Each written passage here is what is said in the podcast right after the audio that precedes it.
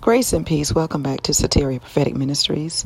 I'm Delisa Rogers. I'm going to be teaching you for the next few moments out of the Word of God. I'm coming from Jeremiah 17, verse 9. And we're talking about the heart, the hidden man of the heart. The heart, the heart, the heart. Jeremiah 17, 9 says, The heart is deceitful above all things and desperately wicked. Who can know it? And many of us would like to think that we know who we are that we know what's in our heart. Truth be told, we really don't. As a matter of fact, circumstances are usually the best um, indicators of, of where our heart posture really is.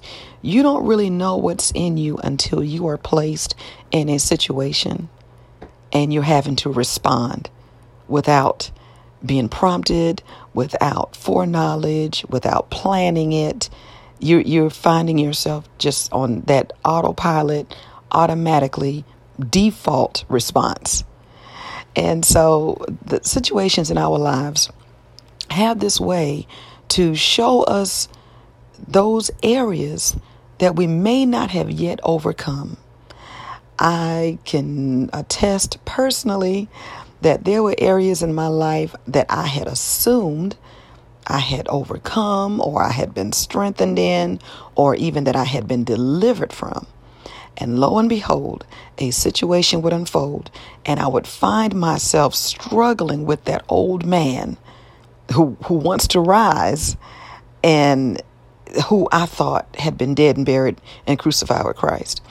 And so at that at that moment you you have a decision to make. You have to decide to to put on the mind of Christ and to act out in a way that will please Him, that will uh, navigate you through the parameters of the Word of God or within the parameters of the Word of God and not allow your flesh to get you into trouble. I want to turn your attention specifically to Apostle Peter. And there was a conversation that Jesus had with his apostles.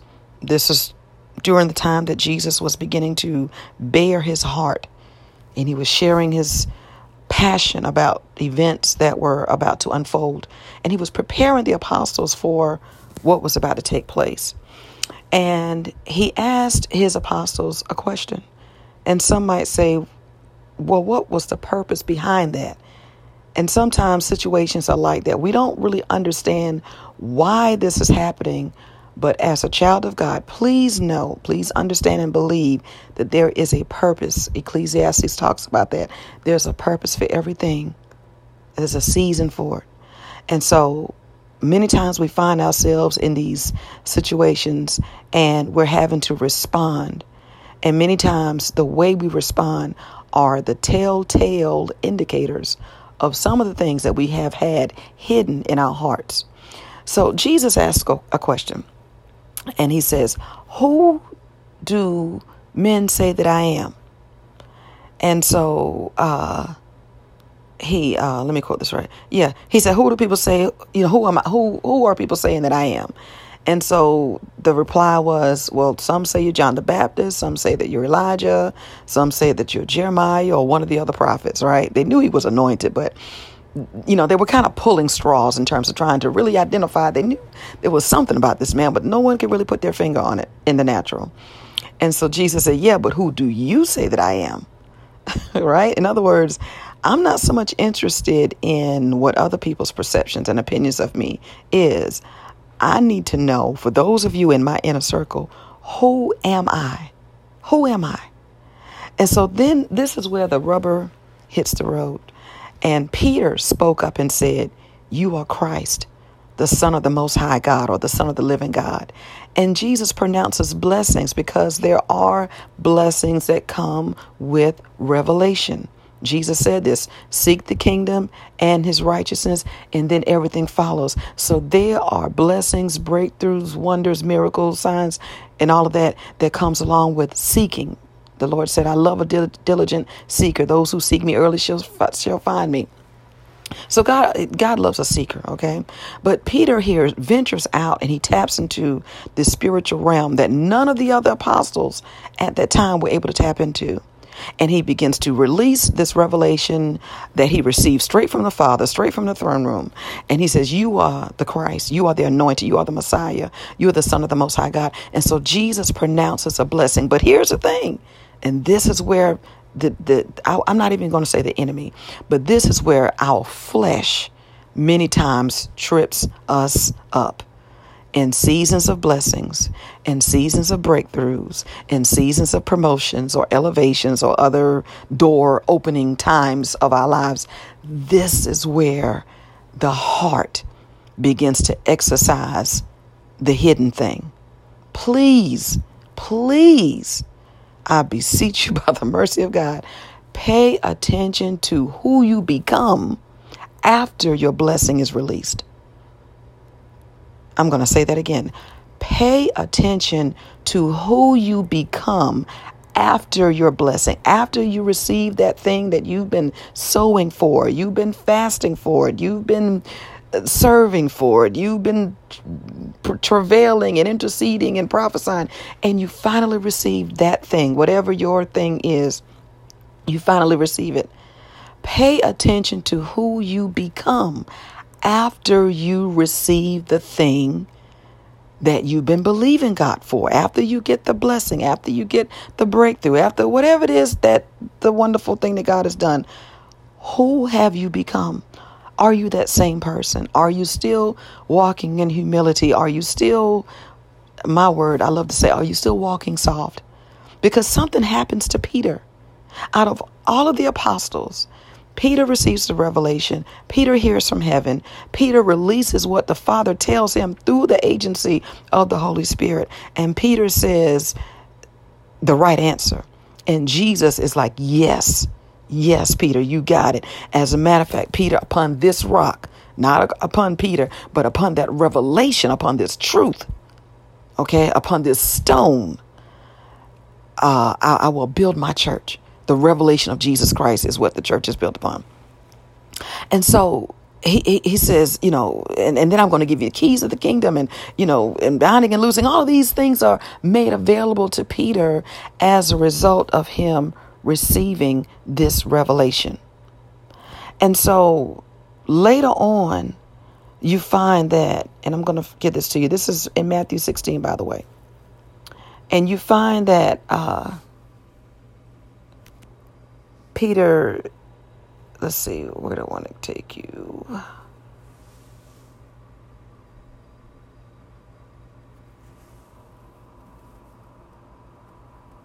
Where do we want to go here?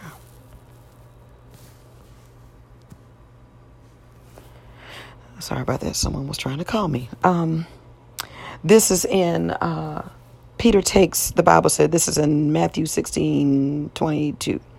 And Jesus is telling them about how he's going to be crucified and so forth. And Peter pulls Jesus to the side and said, Oh, not so. This is not going to happen. he said, This will never happen to you. You know, I chuckle because the audacity, right? But Peter says, he now he just received this promotion and this elevation and he's blessed and he's got keys to the kingdom. And then he turns around and jesus says okay this is what is getting ready to happen to me. I let me prepare you all for what's about to take place. Peter said oh no this will not happen. Be it far from me. This will never happen to you. And jesus turned and looked at peter you know and said get behind me satan. Now the young people my students will say wait a minute How did this go there so quick?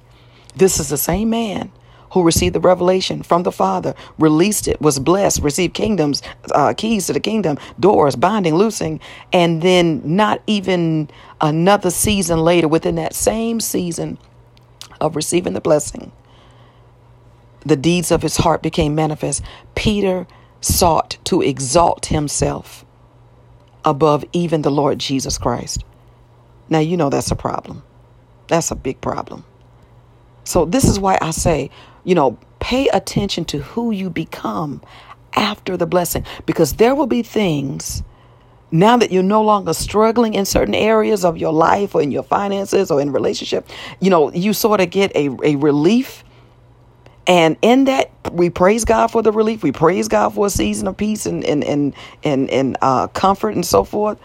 but don't fall asleep, right? Don't fall into a spirit of slumber to where you're not paying attention, you're not being observant of what is still happening on the inside of you, what is being stirred on the inside of you. Peter rose up and exalted himself above the Lord Jesus Christ. And Jesus rebuked him. As a matter of fact, he spoke and called, he said, Get thee behind me, Satan. Satan. This wasn't even a demon or a spirit, but we're talking about the prince, okay, uh, of the hierarchy of the kingdom of darkness himself. Jesus spoke to him as that devil was using Peter. He said, You are a stumbling block to me, for you do not mind the things of God, but of man. And so I wanted to take you back to what Jeremiah said. You know, the heart is deceitfully wicked above all things. Who can know it? You don't know. Peter didn't know he had that in him. Because I'm sure he wasn't planning to say that. But there was a situation that occurred and it triggered and it released something that Peter had despite having revelation, despite being anointed, despite having keys. There were still things in Peter's character that had not been crucified or killed. And when he was released and he felt blessed and he felt anointed and he felt he had the authority to, to, to say a thing, he said a thing, and Jesus checked him even later on, you find when they're in the garden and, and Jesus is telling them to pray and they're falling asleep. And Jesus said, Pray that you enter not into temptation. What happens? Peter wakes up, the uh, Roman army is there, and Peter immediately enters into the temptation. And he goes to, com- he nearly commits murder. It was attempted murder. And Jesus came and rebuked him again. Peter put the sword away and healed the man's ear. And then later on, you find that Peter again abandoned Jesus during his crucifixion season and and betrayed him. I don't know him. I don't. I, that's. I don't know who he is. Never seen the man. And an animal had to bear witness to the lie. This is the same man, people of God, who said, You are the Christ, you are the anointed, you are the Son of God. So, this is why I, I, in my podcast, if you listen to my previous podcast, I talked about faithfulness over charisma because many times we, we elevate and we celebrate gifts and anointings and callings and all that stuff that we see. And we, we fail to examine the heart. And, and this is where many of God's people have fallen uh, in terms of not being able to examine our own hearts or not being able to discern the heart behind other people's actions and motives. And these are great travesties and tragedies that can bring great destruction if not for the grace and mercy of God.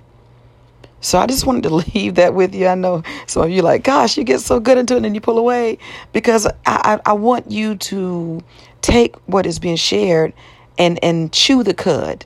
That means regurgitate it, digest it, eat it, search scripture, search uh, the Lord in this realm of the Spirit, and and let the Holy Spirit finish ministering this to you. Amen. So God bless you. Praise God. That was a wonderful little uh, uh, uh, meal. Uh, praise God. Hopefully, some things that will get you to just just stop and think as you're having a coffee break or maybe you're on your lunch. Just some things to make you go, hmm. Lord, what is in me that I, I haven't seen yet? And Lord, how am I going to react when certain situations arise? What what am I going to say? How am I going to respond?